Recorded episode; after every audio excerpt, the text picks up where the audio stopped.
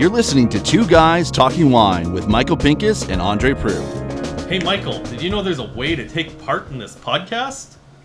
Geez, Andre, how would you do that? Well, if you go to Henry of Pelham's website, you can buy tickets. At henryofpelham.com? That's right. You can listen to Two Guys Talking Live, where we are going to get to the bottom of Baco Noir with the Speck Brothers. Holy, that's right. I remember that now. That's going to be on October 21st. It's a Saturday, 2 to 4 in the afternoon. We're going to have all three Speck Brothers on the same stage with us, and we're going to be talking to them live. And you can be part of it, and you can even get a chance to ask your own questions. The questions that me and Michael are obviously forgetting because we're idiots. And drunk! this is going to be part of the Legacy series, and it's going to be very exciting. We're going to get it from the horse's mouth, the original story of Henry of Pelham. Yeah, I'm looking forward to that. Very much so. So, people, get your tickets, henrypelham.com, or you can probably link in through uh, my website, michaelpinkuswinereview.com. My website, andrewinereview.ca. There's all kinds of information there. We hope to see you. Now, speaking of Henry of Pelham, they actually own a wine agency as well, Family Wine Merchants. But hold on, before we do this, Okay, take a knee. Okay, taking a knee. Taking a knee. Everybody off the chair, taking a knee. And the moment of silence is done. The anthem is finished. Yep. Okay.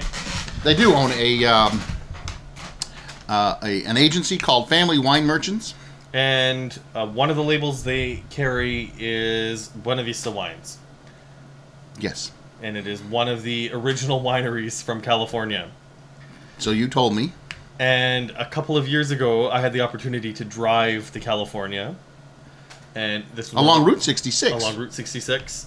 And this is one of the wineries that I visited. And if anyone goes to andrewinereview.ca, I have a really interesting experience from visiting this winery because the wines from this winery are very good. They offer exceptional value, and they are made with kind of Grapes? craft craft wine in mind. It's not a they're not focusing on on large scale wine because the thing is when you're talking about a lot of California wines in that sub twenty dollar around that twenty dollar price range, it is some very large producers with maybe less of a focus on quality and more of a focus on making a, a, a consistent taste profile. And I'm talking about something like Apothic.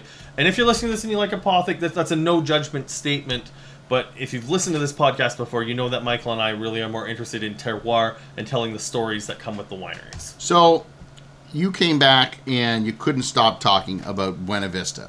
The funny thing about this winery is if you go to andrewinereview.ca and you read my review of this winery, On honorarywinereview.ca. uh, I didn't take a single tasting note of any of the wines at this winery, So they don't appear on honorarywinereview.ca.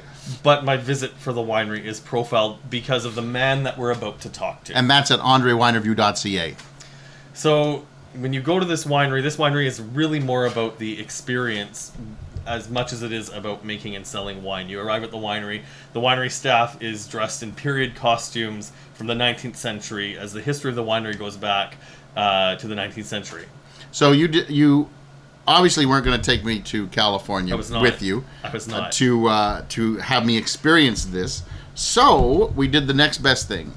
We were invited to speak to the count by family wine merchants and Penelope Irving.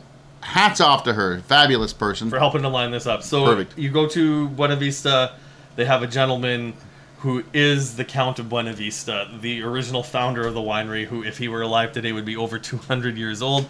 But he really he plays the part really well. He knows the history of the winery. He knows the name of his children. He knows where he was at what year in his life, and he knows the history of the winery. And not only that, if you are going to the winery and you have questions about the wine, he knows this shit about that too. It's Right. really a great experience, and I was happy to share it with you, Michael, and I'm glad that we're going to share it with the listeners of the podcast. Boy, you're very excitable right now. I think I'm going to shut you up. And uh, here he is. We're us talking to the count. I mean, it's not often that we get to speak to historical figures on this podcast, Or royalty. or royalty for that matter. Yeah. Um, I mean, we've been working on the Legacy series for Ontario, so we've been speaking to some of the founders of the Ontario wine industry. But what if we had a chance to speak to one of the founders of the Californian wine industry? That'd be kind of cool. What do you got in mind, Andre? Well, let me introduce to you uh, the Count of Buena Vista. Oh, Thank you, thank you very much. I could not be happier to be here. I am Count Agoston Haraszthy, founder of Buena Vista Winery in 1857. You look surprisingly young for your age. I am 205. Excellent. Thank you. Now, I had a chance to meet the Count a couple years ago when I went to uh, California, and it was quite the experience. If you take a look at my website, andrewinereview.ca, and you take a look at my blog post, I left the winery, and when I was looking at my notes when I got home, I realized I had not taken a single tasting note about the wines.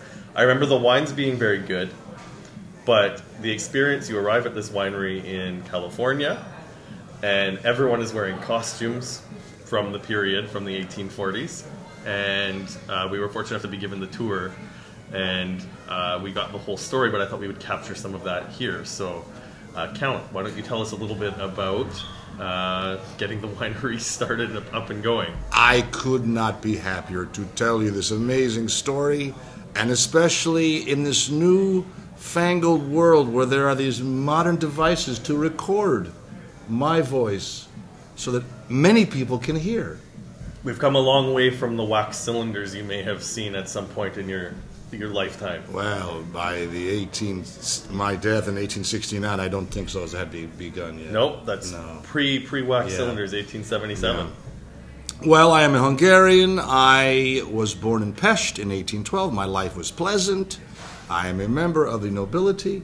My family and I farmed thousands of acres of land wheat, corn, barley, oats, alfalfa, hops to make beer, grapevines to make wine.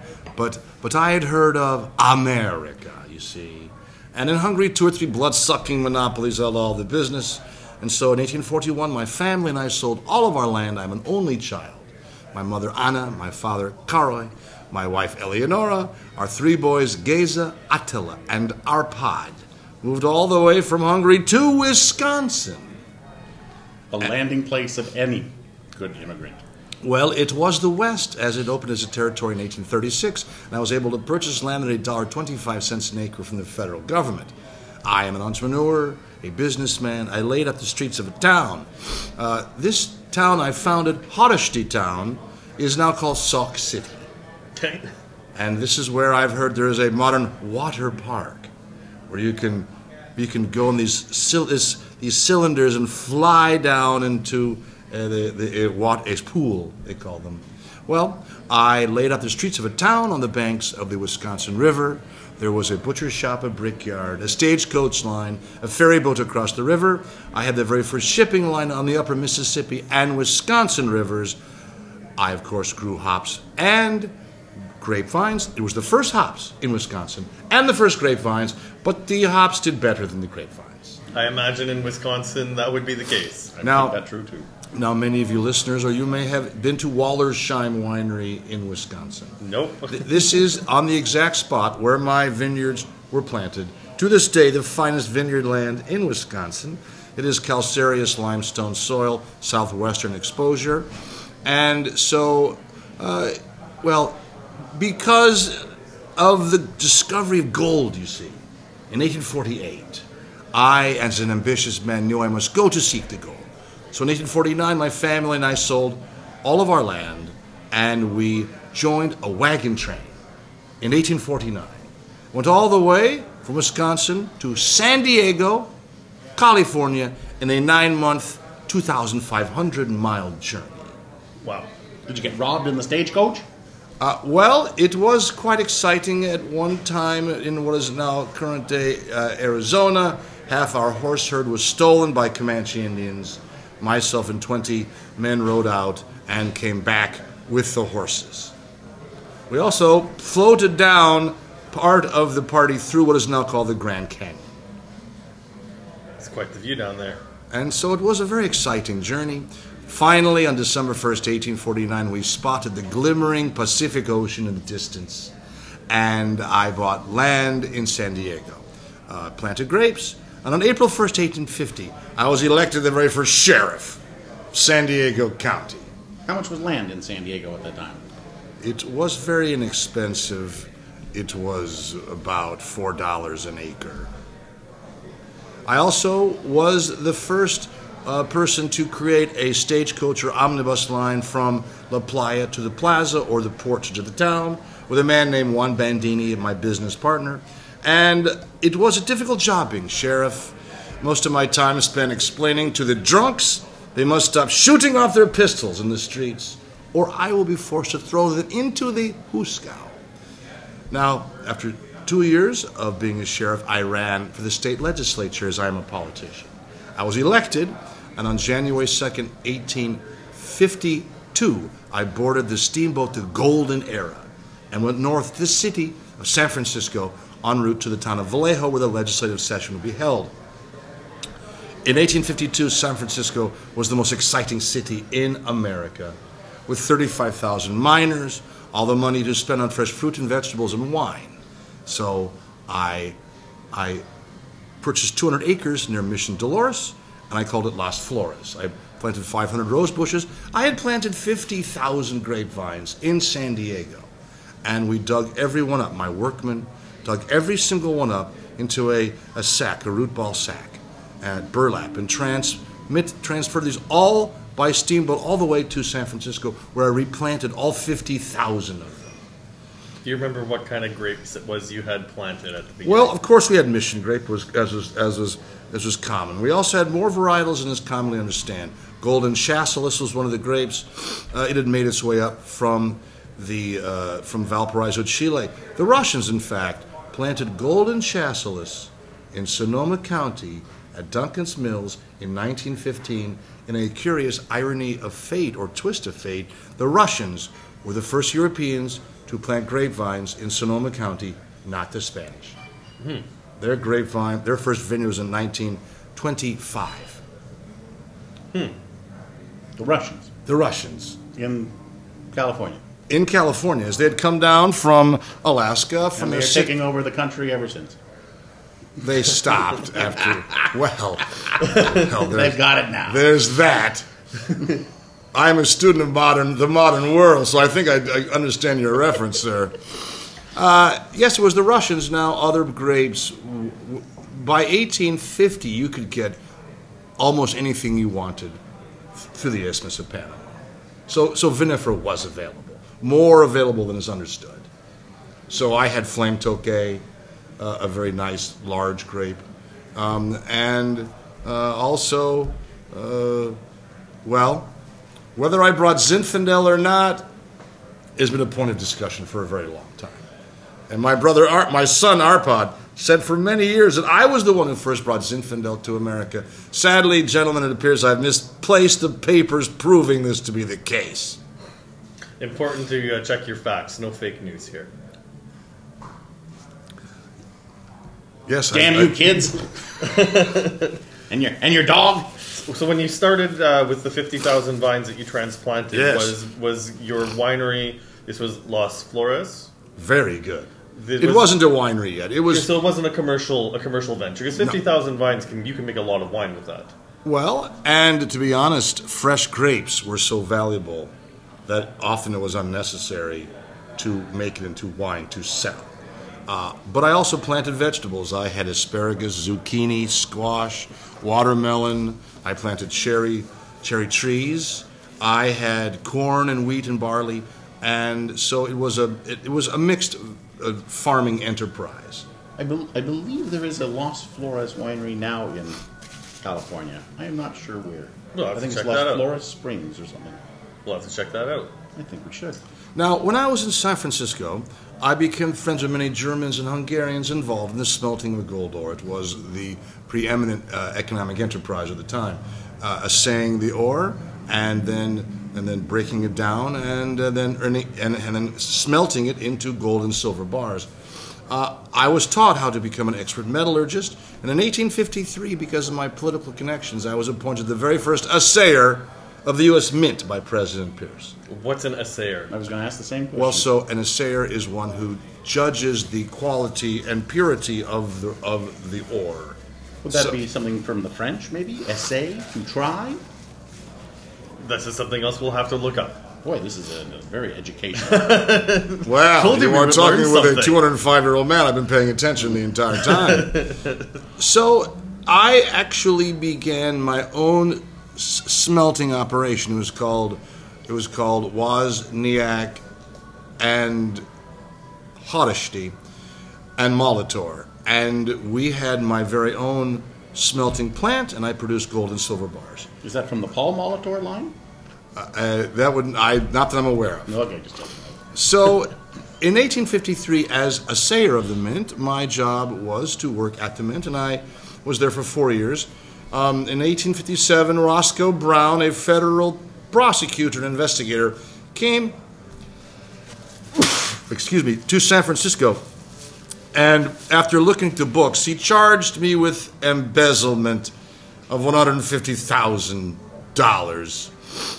I was subject to a four-year inquiry. I was forced to hire lawyers at great expense, and in 1861 was fully acquitted of all civil and criminal charges by Judge McAllister, whose street named after him is right next to San Francisco City Hall, where, where Hastings College of the Law is today. Well, I'd gone around the bay looking for the perfect wine valley when I found the Sonoma Valley. I realized I'd found the perfect wine valley upon our earth because of the volcanic soil and maritime fog, which combined to make what I called purple gold.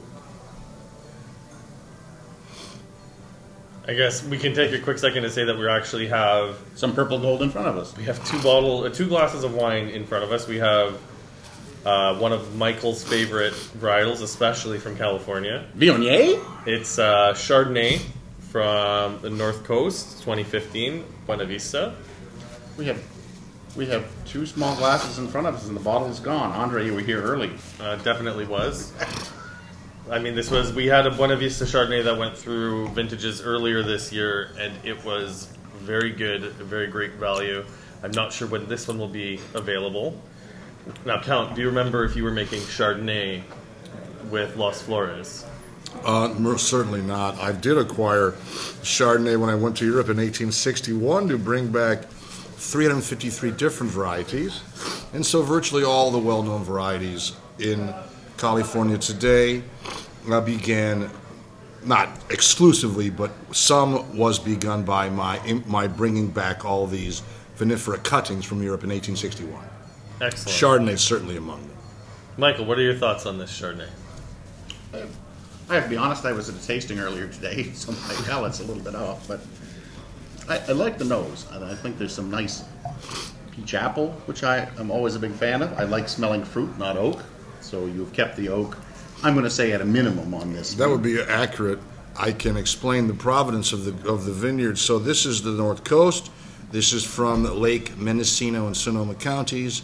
The Sonoma County portion is from Russian River. That portion is fermented in French oak, but the oak is once used, uh, and that has a malolactic and sur lie aging. But the other two thirds of the wine from Mendocino Highlands and Clear Lake, no oak, no malolactic at all. So one sixth oak or so.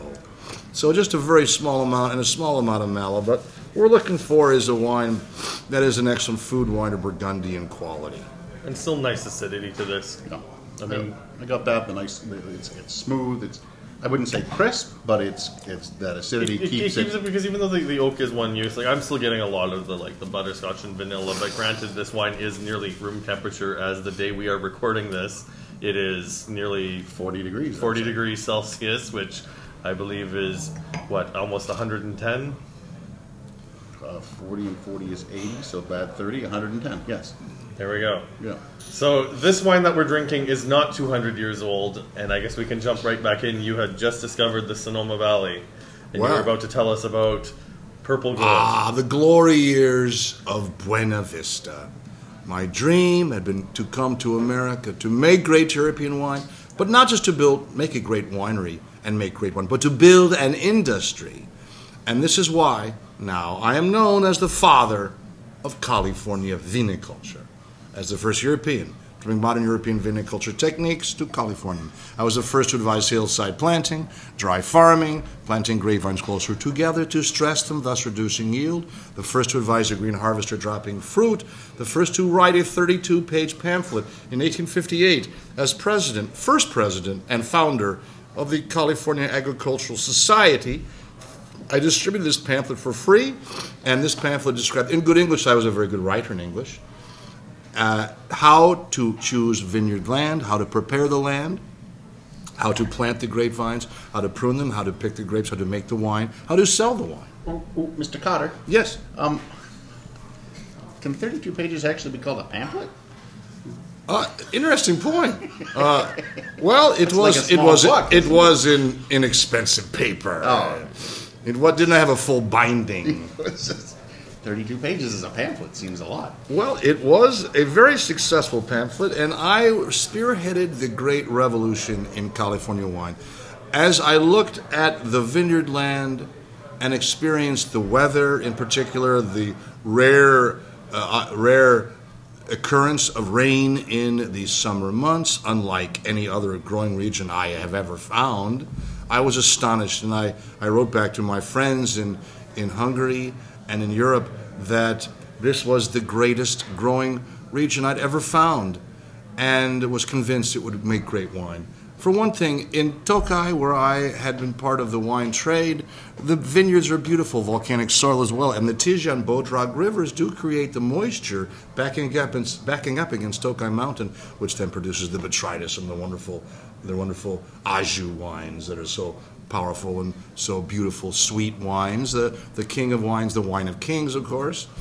Um, so in California, vineyards would be two miles long and 1,500 feet in elevation, from 500 to 2,000 feet above sea level. It was so exciting. And the volcanic soil often was very much like Tokai. I knew I could make great wine in Sonoma. And so Buena Vista was a remarkable success. In 1861, I had convinced the state government of California as, a, as an official commissioner to go to Europe to bring back vinifera. I was gone for seven months. I first arrived in Paris and then to, down to Burgundy, up via, via a donkey and up to the Alps, down to Switzerland. I mean, down from Switzerland into Italy, then by boat all the way to Marseille, back through Bordeaux, and then to Spain. And you brought American wines with you, or was this for you to explore more European wines? The idea was twofold to bring back cuttings of vinifera and also to see what was the most modern European viniculture techniques, as I had been gone from Europe since 1841. Okay. And so there I was back in Europe, and I visited some of the finest vineyards. Uh, it was so exciting, and and in California, when I arrived, the vineyards were eight feet apart, the rows. But in, in Burgundy, in particular, rows were four feet apart. But they pruned so aggressively and dropped so much fruit that the yield was the same. And there, of course, is the secret of modern 19th century European viniculture techniques to stress the grapes, to have fewer of them and more flavor in each grape. And this was what I brought to California. So I will tell you when I arrived back in California, uh, I had received a verbal promise from the legislators to be reimbursed for my expenses, not for the time and trouble, of course. Now, I presented them with a bill for $12,000, a sizable sum, obviously. And you see, when I left in February of 1861, the American Civil War had not begun. By the time I returned, it was in full sway, things not going very well for the Union. I'm a Democrat and certainly a supporter of the Union, and nowhere near a radical abolitionist, but the Republicans had taken charge of the legislature. Interest in my project cooled, and I was never reimbursed for my expenses. That's a lot of money. A sizable sum, and, and uh, it does appear too late for that now. I think that revisiting the issue would be called a political non starter at this vast expanse of time. Well, and so in 1863, I formed the Buena Vista Vinicultural Society.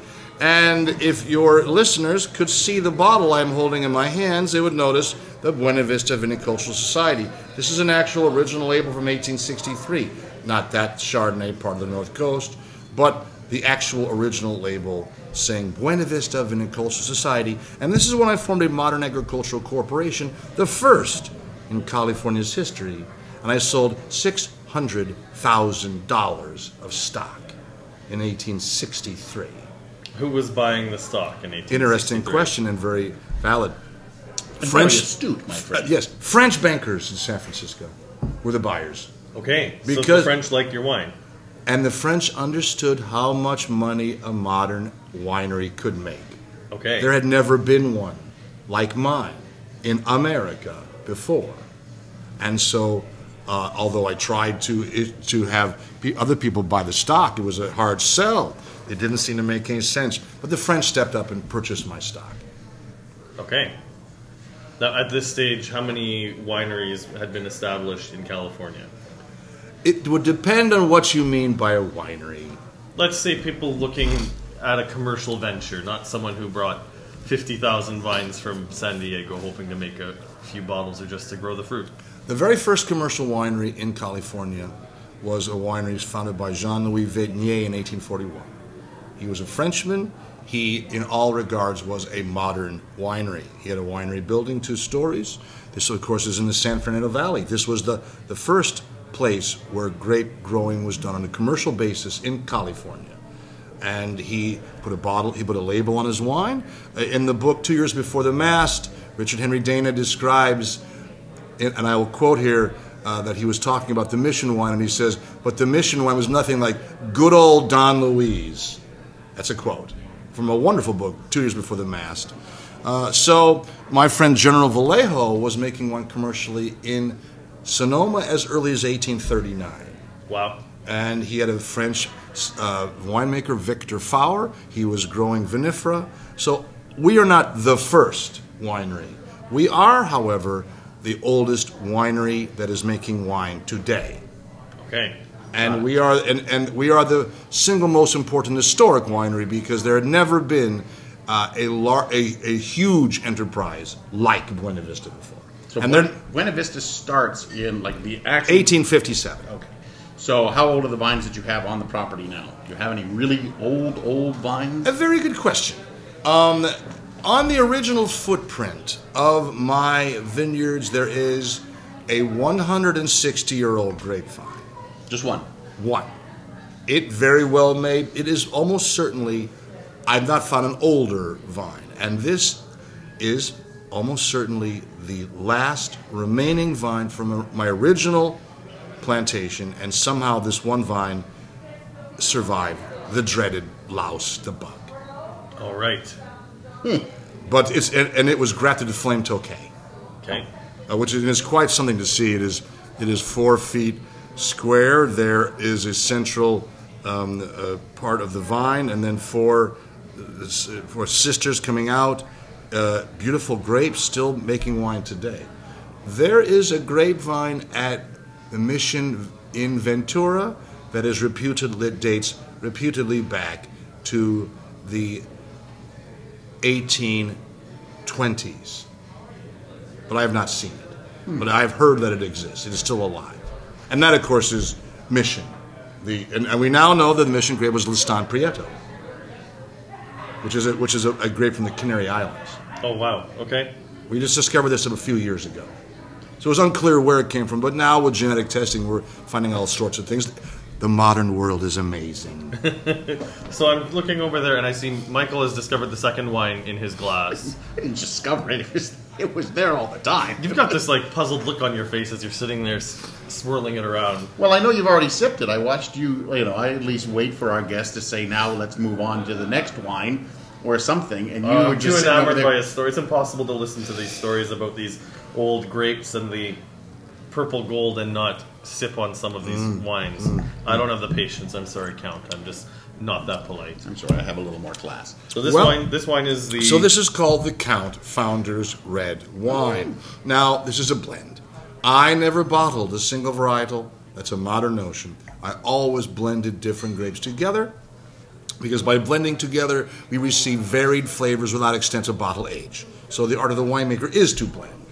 We didn't begin putting varietal names on labels in California, except for a few slight um, um, uh, exceptions, until the 1940s. And in my view, this is because of the horrors of prohibition, you see. because the tragedy of prohibition was The horrors the or hor- horrors. He's saying horrors. I thought horrors- he said horrors of prohibition, and I'm like, Well, it That's a- is that's a sort of double-edged a, sword. it is a sort of a double-edged comment. Um, well, you see, America was becoming a wine drinking nation because of our French, Swiss, German, Italian, Spanish, Portuguese immigrants. But, and they were using wine as Europeans had done for a very long time, as part of a, a life well lived, as the secular saint of Napa, Robert Mondavi, stated and to use wine as a table wine to accentuate flavors of food to aid in digestion. But in Prohibition, the knowledge was lost. And so they turned table wine into booze, and they sweetened it and they fortified it. And then, in the 1940s, they started putting a varietal name as a sort of cheat sheet to make it more likely you would uh, buy a grape that would suit your palate.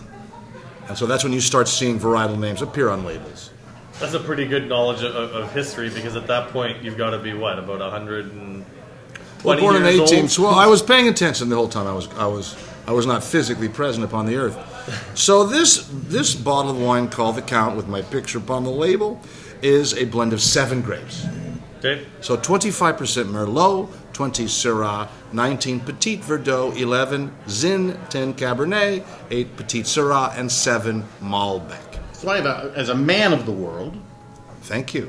um, and of, of knowledge uh, in the wine Well, world yes. and, and the politics. Uh, indeed, sir. So, the U.S. brings in prohibition, but Disastrous. but they've always said that uh, they're interested in the um, uh, the states. The states have more power than the federal government theoretically. Isn't that part of the the deal? The states can over overrule the, the federal government if they decide to, such as like marijuana. Some states have marijuana, although the federal government is not a big. So why didn't California, who was at that time a uh, definitely the uh, the largest wine growing and drinking state with all of these immigrants who, as you said, Spanish, Portuguese, blah blah blah. Why didn't they say, you know what, we're not allowing prohibition in California?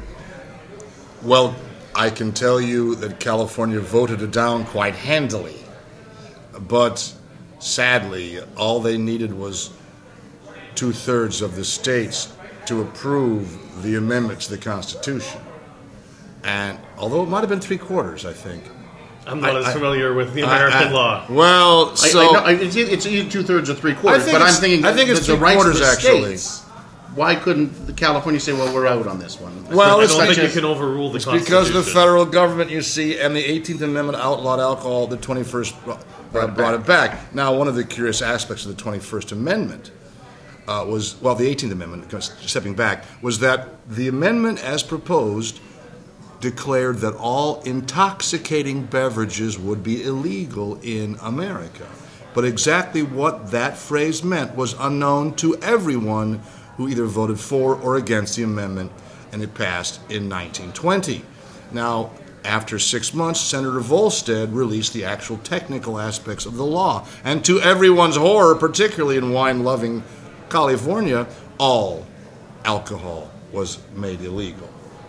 It was understood that certainly evil rum, gin, and whiskey would be illegal, but wine and beer were viewed as temperate beverages, not intoxicating. But it was, in fact, complete prohibition rather than temperance. And so most of the wineries in California went out of business. In 1919, there were 175 wineries in Sonoma County, 125 in Napa County. There was there was a great deal of wineries and great success, great fortunes have been made, and many winemakers in California wonder where we would be as an industry if it wasn't for prohibition, if it had not taken place. We would be infinitely farther along, because because prohibition was such a great disaster. But then, if we look at history as well, would the, if if there hadn't been prohibition, would the Judgment of Paris been such a big deal? Well, well, the, the question of how quality a California wine would have been answered 40 years before. Correct. So the Judgment Certainly. of Paris would not have been such a big deal, and Well, maybe the Judgment of Paris would have taken place in 1933 instead of 1976. Well, it was a very large sea change in perception of California wine, and we are still riding the wave to this day. Although, to be straightforward, as a European and as a student of wine, I can tell you that in California, residents are not just convinced of the quality of their wine to French wine, but the superiority of their, of their wine to French wine. And this is simply not true. So, Count, let's go back to you're now at, at Buena Yes. Vista. Yes, you yes. have the French who have purchased your stock, and I know this is not the end of your adventures. Yes, well, of course. And so uh, in 1863, forming the, the, the Vinicultural Society, uh, $600,000, I bought more land, more modern equipment. And by 1865, I was making 200,000 bottles of wine a year. I had 500 acres of grapevines. I stood at the top of my financial, familial, and personal success. But now, gentlemen, my story turns to tragedy. It is so very sad. I generally ask for gesticulations of dismay. Oh, Yeah, very good, very good, Yeah. very good. Thank you. Uh, you see, as early as 1860, there had been a shadow over my life. In that year, a few of my grapevines died. The leaves turned yellow and brown, and the grapes were small with no flavor. It was an unknown vine disease. I tried everything. I put lime into the soil. I flooded the vineyards. I put sulfur on each vine, but nothing would stop the death of my vines. My financial backers turned against me, declared my portion of the stock vote worthless, having come to believe that my European techniques were the cause of the death of the vines. I was forced to declare bankruptcy in 1866. year before Canada became a country. what we're talking about history. All right. Anything we need more, And more God bless Canada, gentlemen. Do we need to do more uh, more sounds of dismay? Oh, yes, you do. Yes. Oh, oh, Well, you see, there I was in Sonoma, bankrupt. Now I'm an expert distiller. I made delicious brandy. I'd always been fascinated by Central America, where the sugar cane grows like a weed. In 1868, I took half of my family, Eleanor, my wife, Gaza, my oldest son, Ida and Otelia, my two daughters, Arpad, Attila, and Bela, stayed behind, and we moved to Nicaragua to make rum and rebuild my fortune. How did that go for you? Thank you. Things went very well in Nicaragua. At first. I formed a partnership with a sugarcane plantation owner, brought in beautiful copper kettle as I built a house for my family in the jungle. With parrots in the trees, monkeys flying from limb to limb. I And Wicked Witch of the West riding through her in her broom. I did not see her, but I could have been Don Facundo Bacardi. Until the date with destiny, gentlemen. July 6, 1869. I was exploring the sugarcane plantation, crossing a river on a tree that had grown over the river and was used as a natural bridge. The river was full of crocodiles. As I crossed, I grabbed hold of a branch. It broke. In my hand, I slipped. I fell into the river and was eaten by a 14 foot long crocodile. What a way to go. Yeah, what a way to go. He grabbed me in his horrible jaw and rolled me over and over until I drowned. Then he stuffed me under a rock below the water, let me soften up for several weeks until finally he ate me. Have a nice dinner. Thank you. Yeah. Uh, It was the end of the count. Now, of course, I'm sure many of your listeners are wondering what was the actual cause of the death of the vines.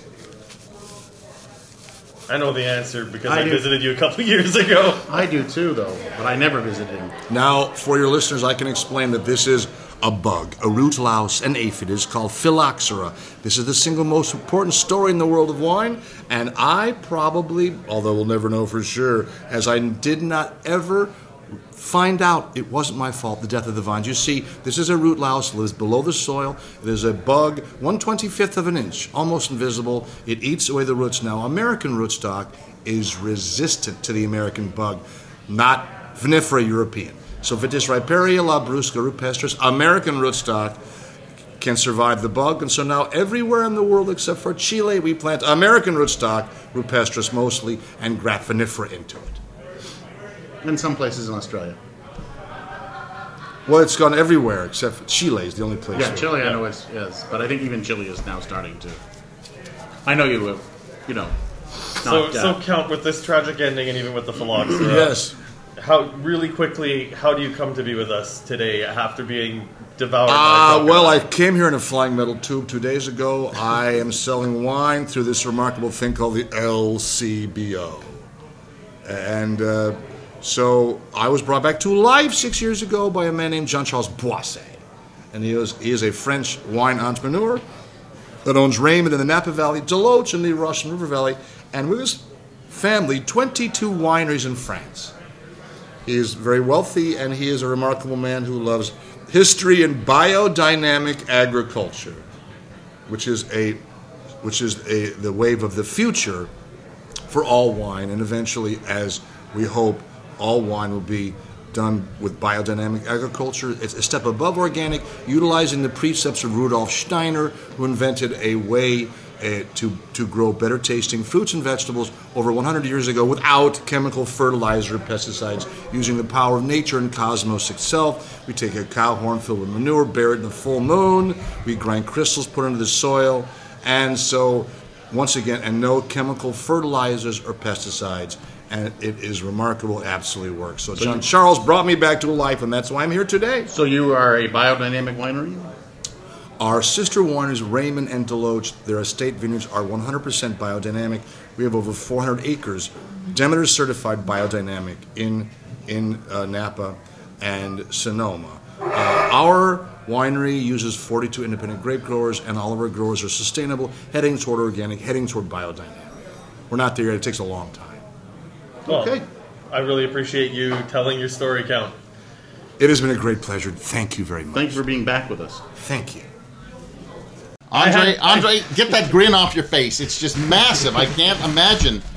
You're I like had a too much fun. you're like a guy who's reading a dirty magazine. You know what? Like when when when when I visited California, I had a chance to visit some very prestigious wineries. I visited Ridge Estates. I visited Chateau Montelena, but the winery that I'm really looking forward to visiting again is Buena Vista, just to get that experience again because it, it's it- it's an experience where the quality of the wine is just as important as the quality of the experience. And if you're going to California, even if you're an incredibly hardened wine snob, take the time to go to this winery. If you have a bad time, there's clearly something wrong with you. You you were very Jimi Hendrix on this one. I was Jimi Hendrix on this. Are you experienced? Yes, you are.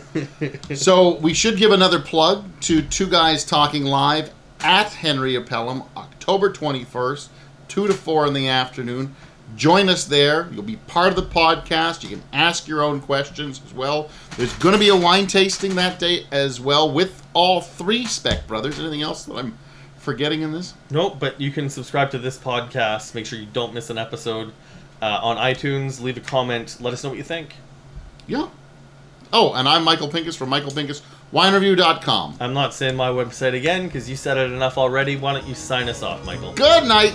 Thanks for listening. Please subscribe to Two Guys Talking Wine on iTunes.